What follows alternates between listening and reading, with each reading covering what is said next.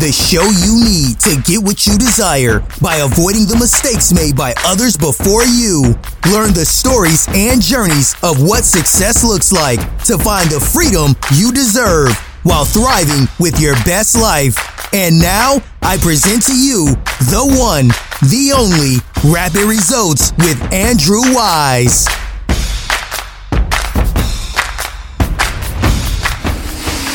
Welcome back to another episode of Rapid Results with Andrew Weiss. We have the incredible Shanif Dhanani here. And in case you're wondering who this Shanif guy is, he is from New York and he's an AI and chat, AI and ChatGPT consultant with a background in software development and data science. He helps businesses understand and build systems that connect their internal and proprietary systems to ChatGPT, enabling internal employees, customers, and other stakeholders to reap the benefits of using large language models on their data. He's worked at companies like Twitter, Booz Allen, and TapCommerce.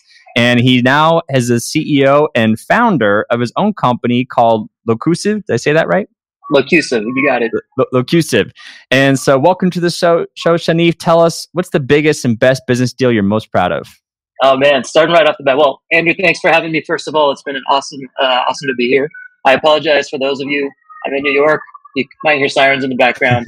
oh yeah, um, very standard for those of us here. But no, the the you know what the biggest and coolest thing I've done. Uh, we it was back when we started TapCommerce, which is maybe more than ten years ago at this point. Uh, my background is in tech and AI, like you heard, and we built one of the world's first mobile advertising platforms. And at our peak, we were handling about a million ad requests a second.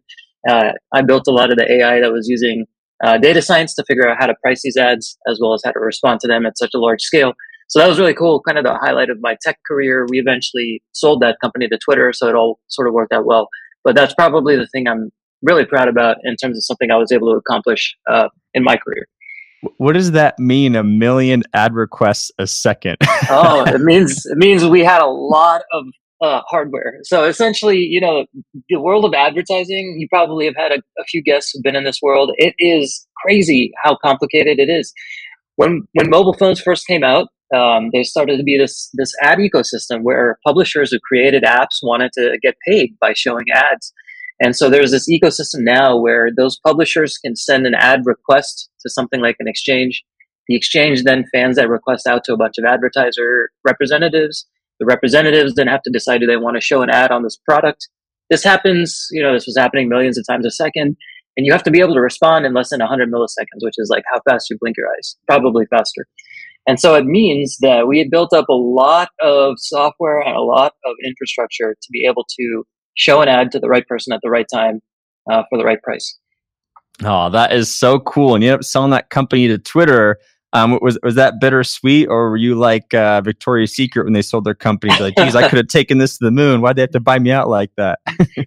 you know, from a from a techie's perspective, it was kind of cool. It was an opportunity for us to see how a larger company was doing ads at the time. So we got to work on Twitter's ad platform. From the perspective of, you know, I'm a startup guy at heart. So from the perspective of going from something small to something much much larger, I I realized that the larger thing wasn't for me, which is why I went back to the startup world. But it was one of those things where we worked, that was one of the hardest times I've worked, man. We were working long hours, 14, 15 hour days. And when you're dealing with a million ad requests, a lot of your stuff crashes a lot. And so we had to fix stuff in the middle of the night. I would sometimes get, get a buzzer at 3 a.m. and I'd have to wake up and start stuff over again. And so for me, it was a nice respite, good transition. But now I'm sort of back at it in the world of startups. Oh, that, that's so cool. And uh, I'm very excited to talk about uh, ChatGPT and, and AI with you today. So tell us more about this um, overnight success. I mean, ChatGPT had, what, what was it, like 100 million users in a month or something, and yeah. the next closest competitor was 100 million users in two years. Um, so, what led us to the evolution of how ChatGPT became so popular in, in the first place? You know, I don't know um, if you guys experienced this, but the first time I tried ChatGPT, it was like an aha moment because I'm a software guy and a lot of my time is spent looking up stuff online or trying to fix really nuanced bugs. It can take a lot of time. And the first time I tried soft, uh, ChatGPT to fix this software, it got me the right answer within a couple of seconds. And so I think that's emblematic of why this thing has blown up. You know, you're suddenly getting huge amounts of value, you're saving lots of time, and you're getting a lot of actually really good information at your fingertips in seconds, whereas it might have taken even four or five hours to find a piece of information before. Certainly the case in software development. And so, you know, they say that every overnight success is 10 years in the making, right? So GPT 3.5, which came out earlier this year, was following three, that followed two, and they've actually been working on this stuff for a long time now, lots of years. But uh, 3.5 was so good that I think it just got a lot of people really excited and really interested, and it just sort of the hype blew up, and it, it, it was really cool to see and cool to be part of. At least it's interesting for me to be part of that process now. Oh, that's so cool. And how did you get involved in the space? And obviously, you know, you have a lot of experience in tech and e-commerce and all these uh, language learning models. Um, but yeah. how did you, how were you able to dive in and say, oh, I'm a consultant for this because I know exactly how to use it? yeah, you know what's funny is um, I started using it and then I found that it didn't do a few things that I wanted. I like, for example, I couldn't just ask it, hey, how many leads do I have in Salesforce, or how many, what's in my product documentation, which lives on Google Drive, give me the contents of page 33. So, like, what I started seeing was a lot of business owners wanted to use this, but they couldn't because a lot of their docs were behind firewall or you needed to log in. And by default, ChatGPT doesn't have access to these things. And so it was kind of cool for me because my background is in AI and software and data. So I was able to build the pipes that connected your Google Drive or your Salesforce account to ChatGPT. And a lot of people were like, oh, that's kind of cool. Now can I do this for my, you know, Google Sheets and can I do this for my email and and can you add this for my Slack workspace as a chatbot? And so a lot of folks were just starting to get interested in what became possible by connecting their data to ChatGPT. And because I had, I have a lot of experience building those sorts of data tools, I was able to jump in uh, and hopefully del- deliver something that they appreciate. I love that. That's the best way to, uh, yeah, get good at things is to see where the gaps are and go. Well, I can fix that. I know how to. I, I, know. I know how to uh, adjust for that. Um, so, so let's talk more about uh, so your journey with ChatGPT is uh, you're like, oh, this is so cool. It can do something in seconds, which I've been in a career would usually take hours. Um, it's still missing things. I can figure out how to close those gaps. Um, so, so tell us more about uh, what, what do you wish you knew earlier when you're just starting off with uh, using ChatGPT in the first place? You know, it's funny that they're asking that because we're still so early in the world of ChatGPT but six months almost feels like 10 years, right? From a few, like things move so quickly that now a short amount of time feels like it was the result of a very large, large amount of time. So for me, what do I wish I knew earlier this year? I think that there's, uh, there's still a lot of, there's still a lot of things that, that I struggle with when it comes to implementing ChatGPT on my own data. For example, one of the biggest limitations right now is that you can only send in a few thousand words every time you want to get an answer. And you also, whenever you ask an answer, you also need to provide the right context for ChatGPT to answer you using your data. I thought uh, with, with, the ChatGPT 4 update, um, I was told you could upload like a book the size of the Lord of the Rings, or, or is that not come come through yet? That's what they say, man. But it's 32,000 tokens, which equates to about 8,000 words, which is maybe 20 or 30 pages, maybe 40 pages. But, oh. you know, essentially you're really limited, right? So th- this would be awesome if I could. If I could just take all 1,000 pages of my product handbook and dump it into ChatGPT and ask the question about something that lives on page 534. We're good. But, uh, but you can't. And that's a lot of the things that businesses are running into now. So, you know, I wish I had known that before, but in a certain sense, it's, it's also provided me with an opportunity to build the software that lets people find the right uh, pieces of their data that I can send to ChatGPT so that they can actually ask a question. So that's one thing. Um, another thing is, hey, ChatGPT, if you use it through the API, they don't let you send a lot of information. They don't let you send a lot of requests. You kind of get what's called rate limited or timed out a lot, which means you have to sort of take your time when you send them stuff and it makes your product, my product, a little bit slower for users. Still usable by, by far, but still one of those things I wish I had known earlier. And there's all sorts of things like this. Now, I'm nitpicking, right? This is such a cool technology. It's all interesting. These are really minor things that I'm sure OpenAI is going to fix. Um, but the point is, if you're trying to build on top of ChatGPT or you're trying to use it for things like connecting your own data, you have to be ready for a lot of these challenges. Uh, and if you're not, maybe it's better to use a third-party tool. No, that, that makes that makes a lot of sense. It's just being aware of what it can and can't do. It's definitely definitely good to know. And I know you brand yourself as a ChatGPT consultant, and LLM consultant, but how much have you played around with uh, Bard and Claude and Llama yeah. and, and all those? I'm curious your, your quick thoughts on all those. I like Llama. It's super fast. I love Claude. You know, Claude is one of those things. For those of you who don't know, it's from this company called Anthropic, competitor to ChatGPT. Claude actually lets you put in something like seventy-five thousand tokens, which is uh, two to three times what you know what ChatGPT four lets you do. Uh, for what it's worth, I use ChatGPT three point five with the sixteen thousand token limit because it's much cheaper. but I digress. Claude is awesome. The reason it's awesome is because because you can put in a lot more uh, uh information and it's super fast. You can get sort of a lot of long form content from it a little bit more quickly and a little bit more accurately. These LLMs still aren't great for long form content. They're still a little bit robotic and generic, but Claude does a really good job of providing you with like blogs or articles or newsletters. You'll still have to edit them, but it's a good start. Llama is really fast. Llama is the open source tool from Facebook. Um, really good. Bard I've used a little bit. I didn't Bard sort of got a little wonky for me when I tried it, but this was a, about a month or two ago, so I'm sure it's gotten a lot better now. Shows you how fast things are going. But I think the whole ecosystem, the fact that there are so many of these providers is awesome, particularly for companies that are in regulated fields like medicine, because they're going to need to build their own open source versions of this, or at least implement them because they can't send data outside their systems. So it's a long way of me saying I think these these tools are all really cool what I got out of that is it sounds like if you have a lot of um, words and like product information you have to um, pull from or summarize or stuff like that, Claude's the way to go because you can upload a lot more tokens, get more information. It sounds like ChatGPT though they're still top for like creativity, writing, and like uh, being able to like um, match your writing style per se. And sounds like Llama's kind of a mixture of those. Is that kind of a third grade summary of things? it's it's a good like yeah, it's a good high level approach. You know, obviously there are nuances, details with everything. For so for example, a lot of people don't think Claude is as good with software development. So I, I, I probably would fall in that camp. I still use ChatGPT for a lot of my coding. I use Claude for a lot of my long form content. Uh, Llama I use every now and then, mostly for the novelty. Bard, I don't use as much, unfortunately, but I, am sure I will as Google makes it better. And so it's one of those things where you sort of get used to doing different things with different tools, and you're probably going to stick with that until and un- unless another tool comes out that's just a lot better.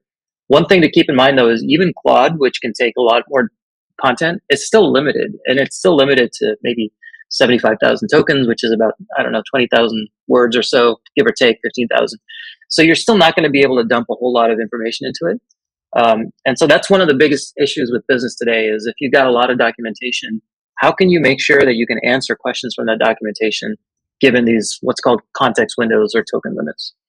Interesting. And, and you, and you keep saying uh, tokens, you know, why does it have to be yeah. tokens versus just like words or, or characters essentially? Yeah, it's. Uh, I apologize. When you're sort of in this field, you start using the jargon. these tools, these companies like OpenAI and Google and Anthropic, they, they've introduced this concept of a token, which is kind of like a couple of letters or a part of a word or an individual character, like maybe a semicolon.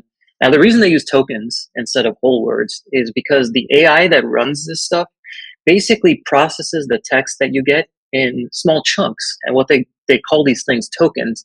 And when you have a token, it's actually a lot easier to turn those tokens into some sort of numerical representation that computers are better at dealing with than if you had a whole word. So you might hear the word token. In general, uh, one token, uh, they say four tokens is maybe a word. I'm sorry, they say four characters is about one token. And so that's how you can start to think about this stuff. Interesting. Okay, that's good to know. Um, so let's talk about uh, you know I know a lot of people are still you know even though with 100 million and counting and maybe it's at 200 million by now of users of AI there's still a lot of talk in the industry of just like I don't know if I can use AI it sounds too complicated for me. What are the, all the ethical implications with it? Um, so what do you tell people to help comfort them about being okay with using AI and leveraging it? You know the first thing I tell them is if you don't do it somebody else will. So you know you you're probably, I mean, unless you're close to retired or you don't care anymore, then it's fine, right? Who cares? But if you're really, you know, gung ho and you you're very career oriented, like like those of us in New York tend to be, you probably want to get the best tools for your job. And AI is probably going to be in that toolkit at some point if it's not already. So I would generally say I understand that there's some sort of hesitancy to using it, but also you can just go and start using it right away and it's very easy and it actually is very simple to use. And so that's how I started. Uh, I just went over to ChatGPT's website. They give you a few credits, you know, for free to get started. And I just started asking it a few questions. And once when I had a coding issue, I asked it, "Hey, how do I solve this?" And it, it came back with the right answer. Uh, and then I started using this tool called Copilot, which is AI for code. And so, like, you can start really simply. You don't need to dive all in. The folks who make these tools make it really easy to get started. And you're only doing yourself a disservice if you don't know what they are. And so it's it really behooves you to kind of get familiar with these tools. Now, maybe you say, "Hey, look, I tried it. Has no bearing on my work. It doesn't make any sense for me. There are folks like that. That's fine. At least you've tried it. I would I would argue that's probably not the case for most people, but sure, if that's your opinion, sure. But you got to at least try it because it's easy. It's free. It takes two seconds, and it probably would change your life at some point. Yeah, and I love uh, the analogy of um, you know sometimes you know AI only puts out what you put into it essentially, and so if you like tell it uh, you know make me a million dollars, you know, it's probably gonna be like, uh, what? But it, obviously, to keep it, it uh, I think some person said it's kind of like a, a, toddler, like, hey, can you uh, go collect this book from this bookshelf and bring the summarized information, or can you solve this little problem for me? It'd be like, okay, yeah, I got you, kind of thing. Um, and I was following a tweet too about uh, like the Hustle GPT guy. Did you hear about that at all? no, I haven't. Um, so he basically was doing, he started a Twitter trend. He's like, okay, I'm going to see if ChatGPT can help me make a million dollars. So I'm going to name it uh, Hustle GPT and it's going to tell me what to do every day for 30 days straight. Um, and he essentially made all of his money off people joining his community. uh, and so technically, uh, he, he, was getting closer and closer. Um, but wow. but just yeah, it's, it's, a reminder too that like you know it, it, can only put out what we put into it, and so just like constantly having someone like Shanif to help you like tweak it and make sure you get the best out of it, uh, I'm sure is definitely essential. Um, and so speaking of that, uh, can you tell us some more examples? Let's say you're you're a business owner and you're like all right, how can I be better at marketing my business? And I, I sell, um, let's just say you, you sell voice um, coaching lessons essentially. How, how would you use ChatGPT to build your voice um, voice coaching business?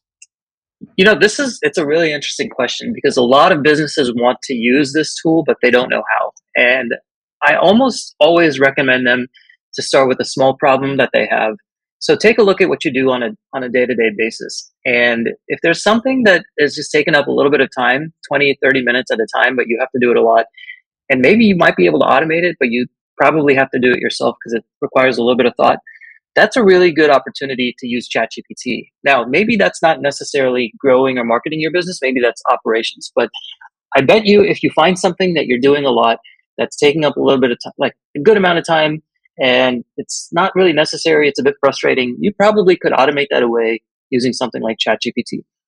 Now, if you really wanted to start creating new revenue generating opportunities, there's a few ways you could apply this. Like, say, let's just break it down sales, marketing, and product. On the sales side, you've got folks today who are using ChatGPT to help you write emails. A lot of times those can be personalized emails. Like you can copy and paste somebody's LinkedIn profile and say, hey, ChatGPT, like, you know, create a personalized email for this a lot of times you can start doing personalization at scale. There's a few tools out there right now that let you scrape someone's LinkedIn and then write an email and do this several hundred or thousand times a day. Um, what tools are those? That, that sounds pretty valuable. there's, I think there's one I started looking at called Reply.io, if I remember correctly. Uh, I haven't used this myself. However, it's something, yeah, it's something that I want to use at some point soon. Drive your revenue growth with AI. So Reply.io will let you automatically personalize things at scale as far as I know. There's a few other tools out there um, that let you do something like this similar. I have no affiliation with Reply.io. I just saw them yeah. one day. Um, and then on the mark, uh, let's see, another way that sales folks at least are starting to use my stuff is a lot of times they'll get these really obscure questions from their customers on a call. For example, like one of my customers does financial retirement planning for government employees, and the government has all sorts of crazy policies. So, like a customer of theirs might say, hey, I'm a I'm a spouse of a surviving military, you know, benefits receiver. I, mean, I just hit 70 years old. Can I start borrowing from my federal retirement account next month? Like like what? And so these guys are on a call. They get a, cu- a question like this from their customer. What they were doing before was they would have to message their team internally to look this stuff up, and then to tell the customer, "Hey, I'll get back to you." Now, because they have a tool like mine that can connect their internal policy documents to a chatbot, they can just ask the chatbot, and they'll get an answer back in a, in a few seconds and they can tell the customer the answer right away. And so sales guys are now using tools like this on their calls to answer customer questions. They're using it to transcribe their calls and get a sense for what messages work and what don't. So again, it, you talk about, hey, how does ChatGPT grow my business? I like to say it's really ChatGPT and other tools like this are really good at tasks, but they suck at jobs. So if you give them a job, like you said, tell a toddler to go get my book from the shelf and tell me what's on page three. It's going to be great. But if you say, like you said, hey, how do I make me a million dollars? It's not going to come back and tell you what to do, or maybe it is if you're this one guy. But if you're anyone else, it's not going to tell you anything.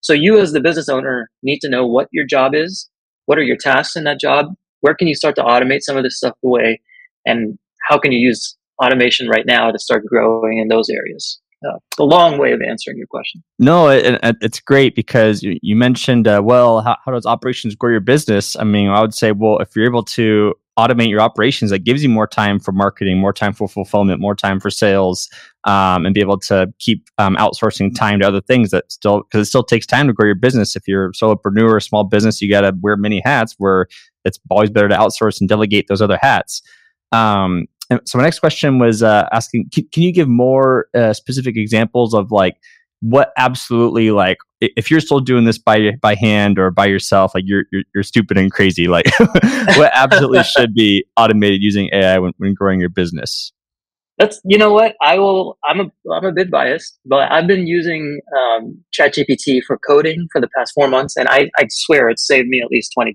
20 hours a week just because it's wow. it's so good when it comes to code code is a really good example because it's text and it's logical and structured and so I certainly save a lot of time. I also use it now for outlining a lot of my articles.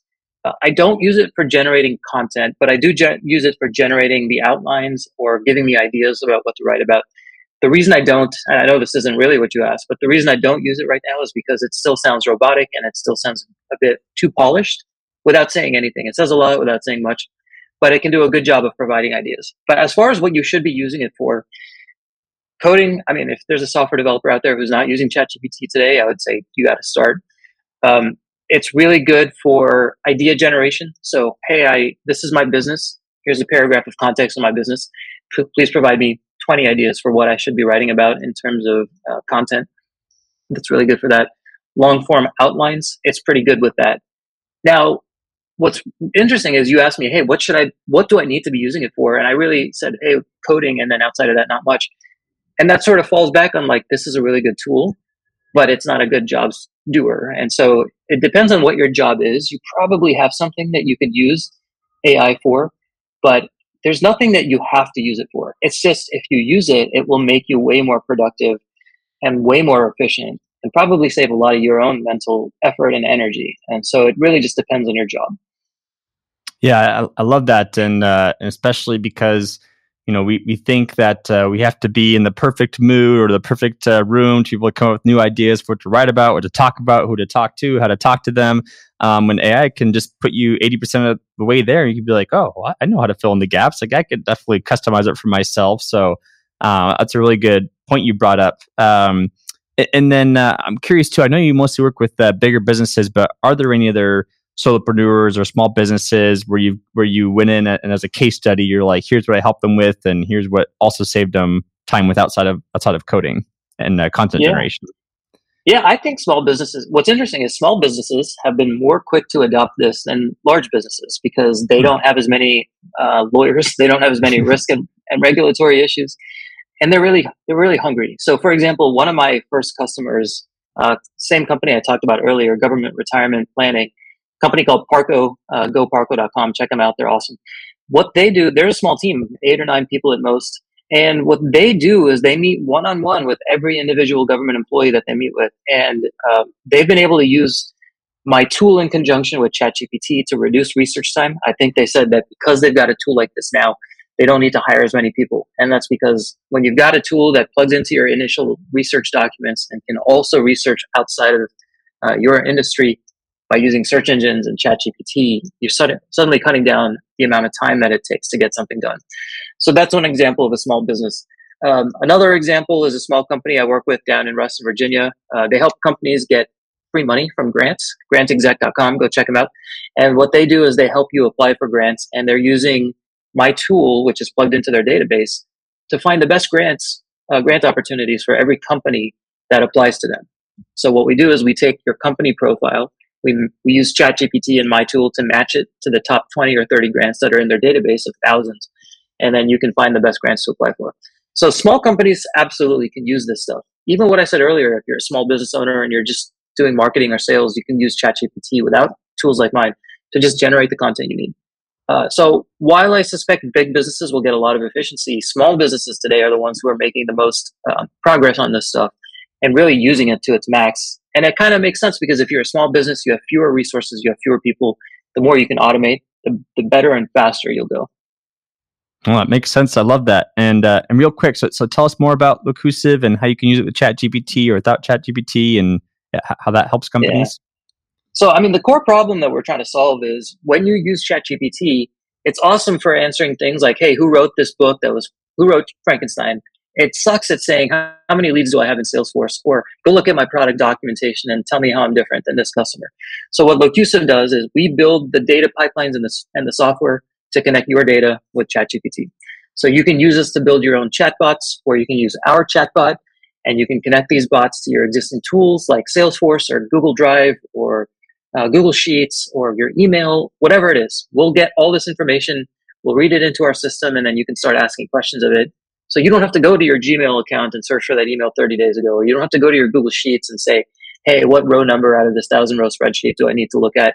You just ask our bots or you use our API to build your own bots. And so we provide those infrastructure tooling layers uh, and the application layers for businesses to use large language models with their own data.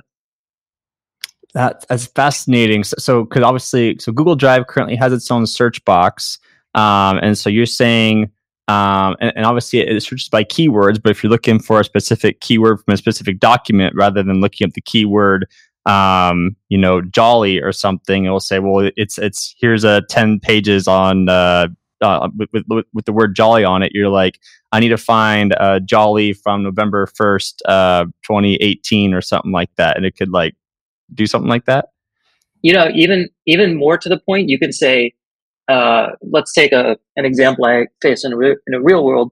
What is the maximum tax rate for uh, retirees this year?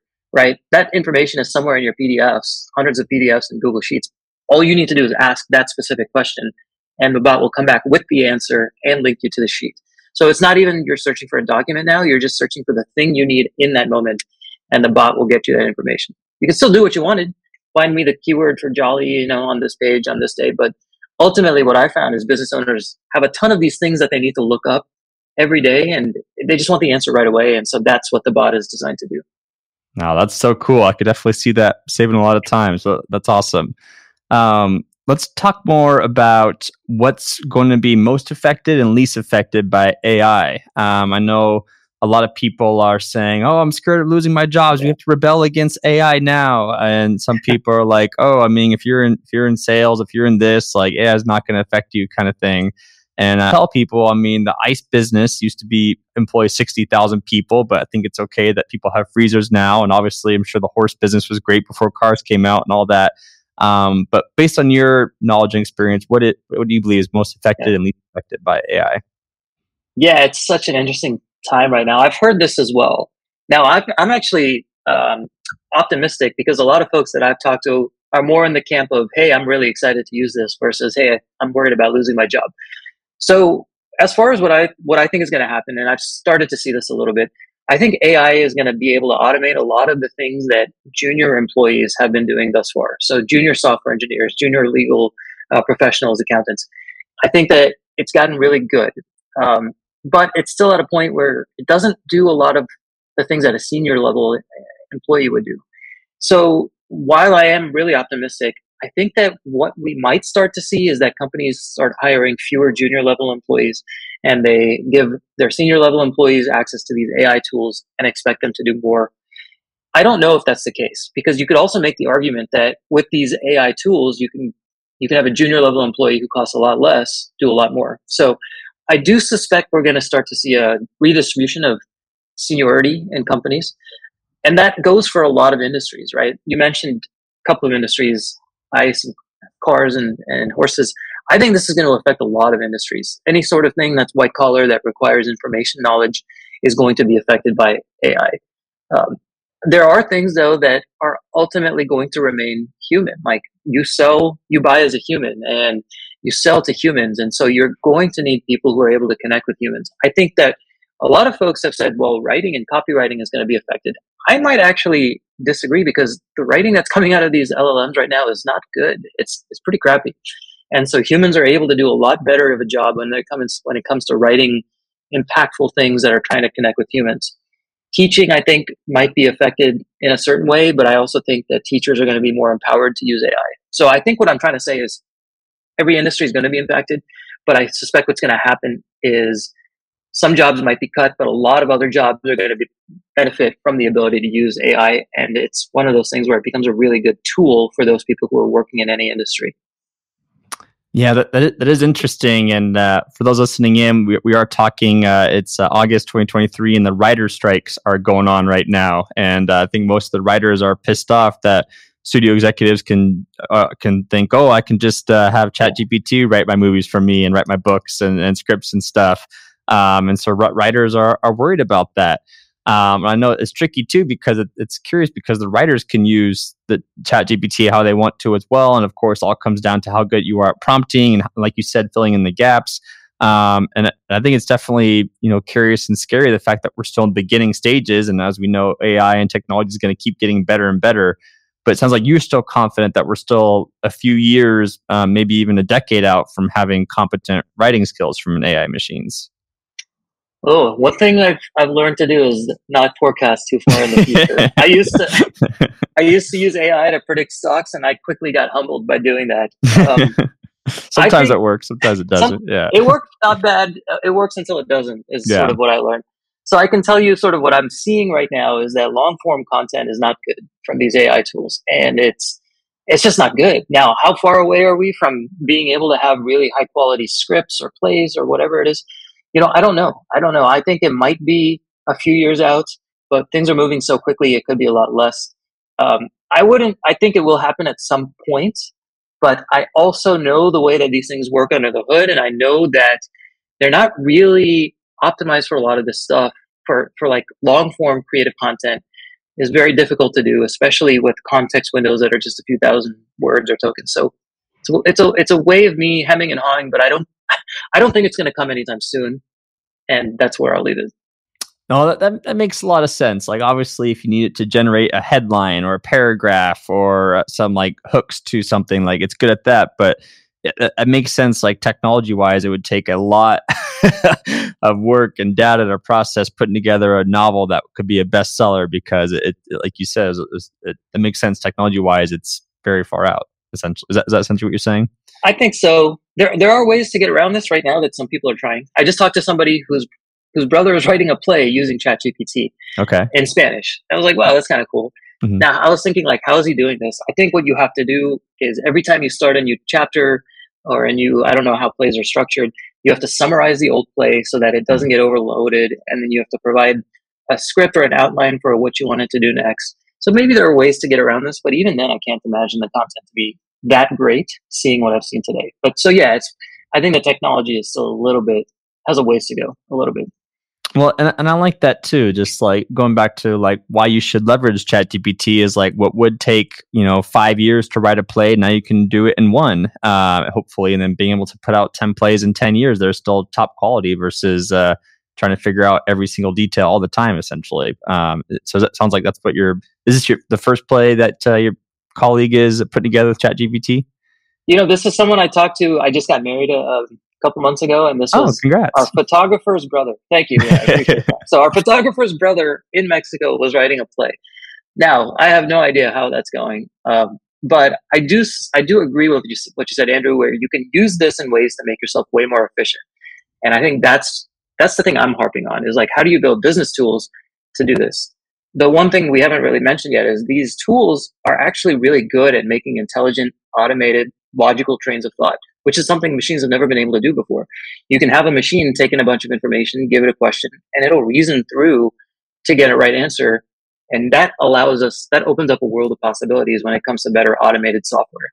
So I think that you can start to become way more efficient by having it do your thinking for you, in addition to doing your content generation. No, I love that. No, it makes makes a lot of sense. Um, all right, so let's talk about uh, yeah. So you kept bringing up the word tools. Let's talk about your tools arsenal. I know people love love hearing the tool stack and and what you use. So uh, give us a uh, rundown of how you're making your life easier with the various tools you're using.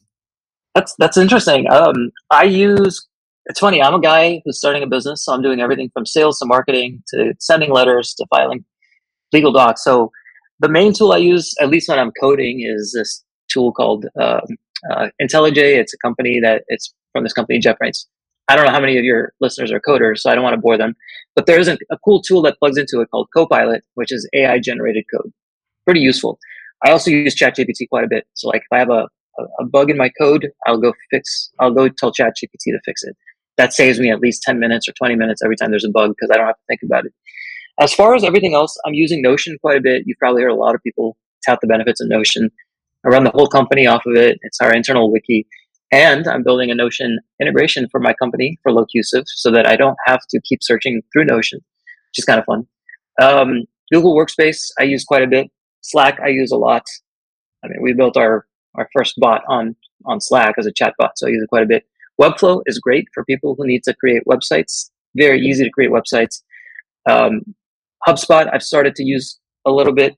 There's probably like a, a stack of 10 or 15 tools. I don't want to bore people that most startups are using today. And I'm probably using about 80 to 90% of those tools. Have you heard of uh, Gamma app yet that creates websites for you? I have not. No, I'll have to. Yeah, I'll have to check uh, it out. It's gamma.app and uh, it, it's a, a text to website tool, which uh, huh. is kind of unique together.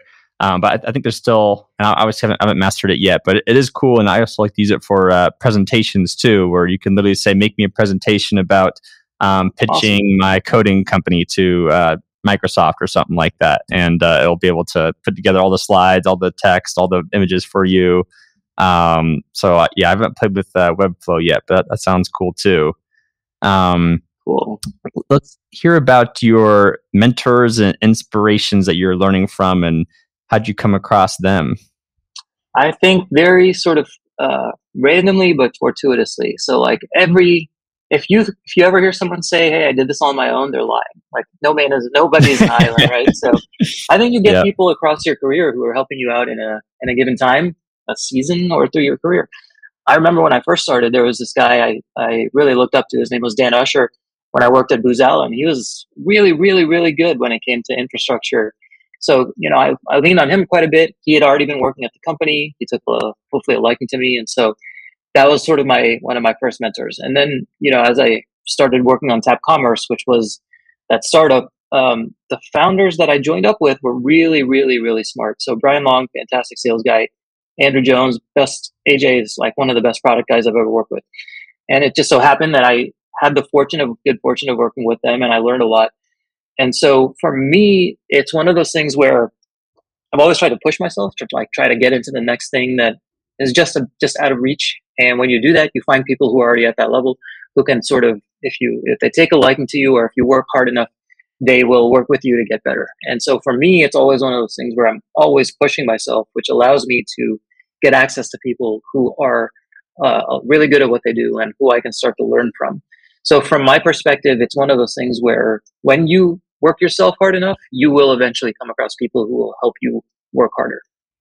Well, I love that. And and and uh, for those uh, listening in too, what would you tell them when it comes to finding a mentor or finding uh, um, that, that community of people who can help support you and lift you up? Like, how would you go? How would you go about that?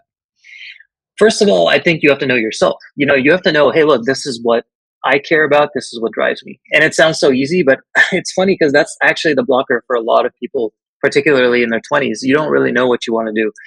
But let's say you know what you want to do. Let's say you're maybe like me, you're a software developer who's always wanted to get into the startup world.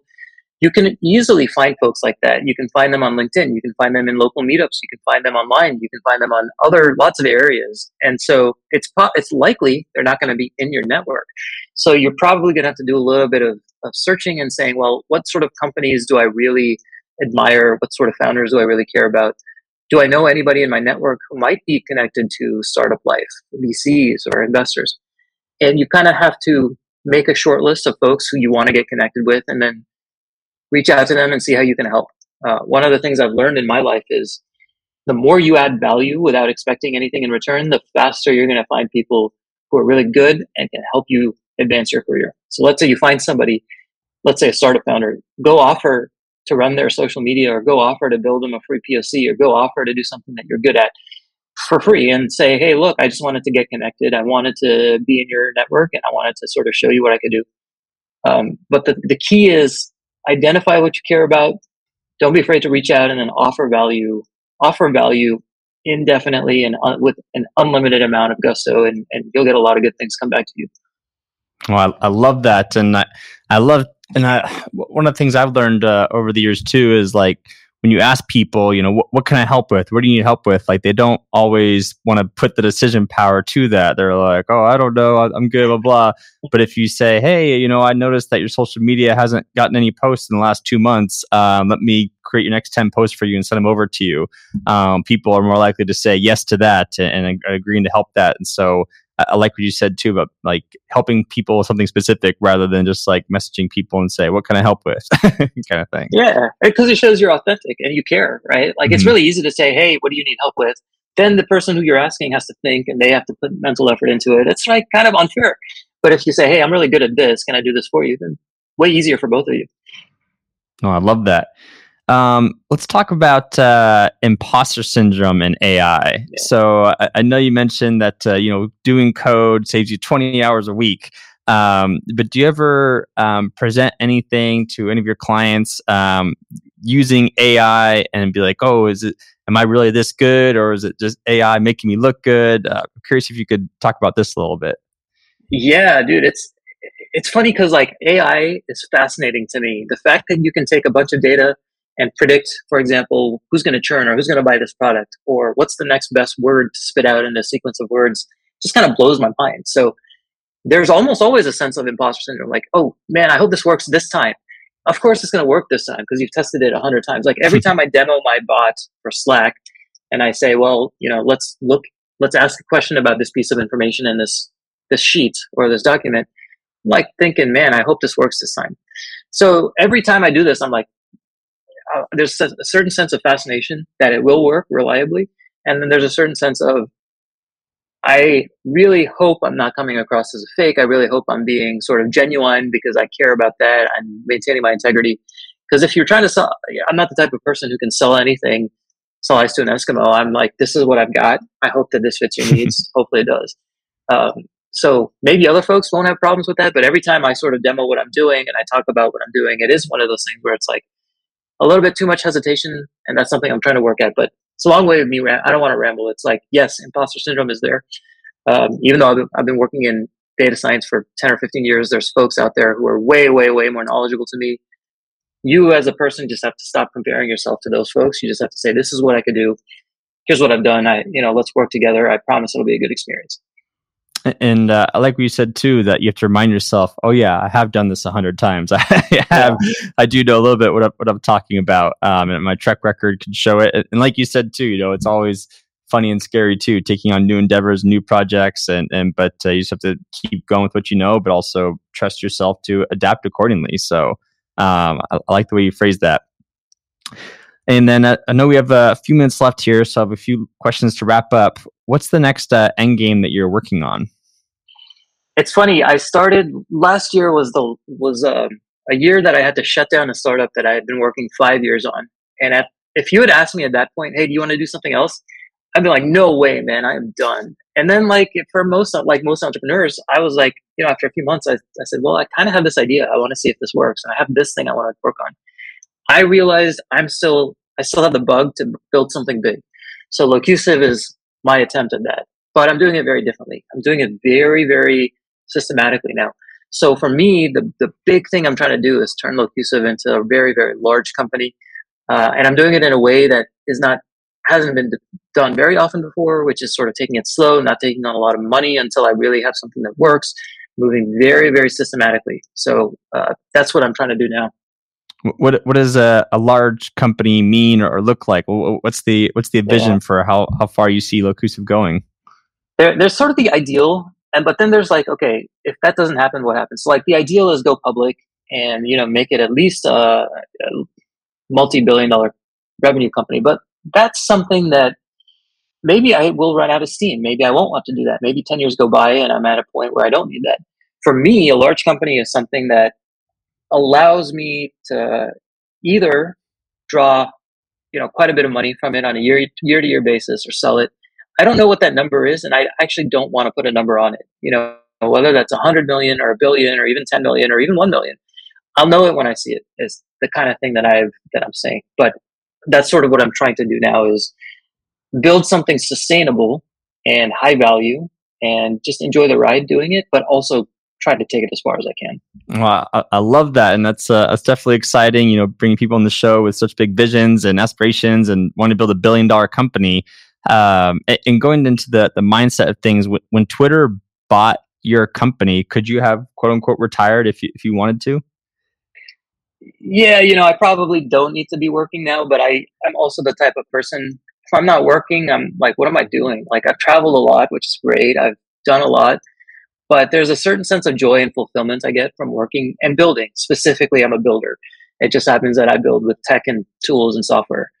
I get a lot of joy from building and I get a lot of joy from seeing people use the things I build. And so for me, it's one of those things where I just want to keep pushing myself and seeing how far I can go. I love, but but what uh, what helps you fuel that that hunger to keep working and get that fulfillment? I mean, most people are like, "Oh, yeah, I'll take the money and keep on chilling." Like, what what what helps fuel you to stay motivated and keep going? You know, I bet you. I, I, I wish my wife knew. I wish I knew. I wish, like, you know, if she knew, she would have been like, okay, we can do this without you having to do it this way. Because so, I'm still working. I keep track of the time I spend now. I, I spent like 80 hours last week on this stuff. So I do some 13 or 14 hour days still. I don't know. I just know that that's who I am. And so I used to fight it and I used to deny it. And then I was like, well, let's just embrace it. So I kind of have a sense for why I am the type of person who wants to keep pushing and keep getting better. And I find a lot of joy from being able to level up. It's like I played a lot of video games as a kid. Um, but that's just innate to who I am. And I kind of, I've got some ideas of why, but I try not to dive too deep into that at this point. That concludes another episode of Rapid Results. Remember to leave a review about something you learned so others can share the knowledge. Keep being unstoppable in your pursuit of the lifestyle freedom you desire, and we'll see you next week.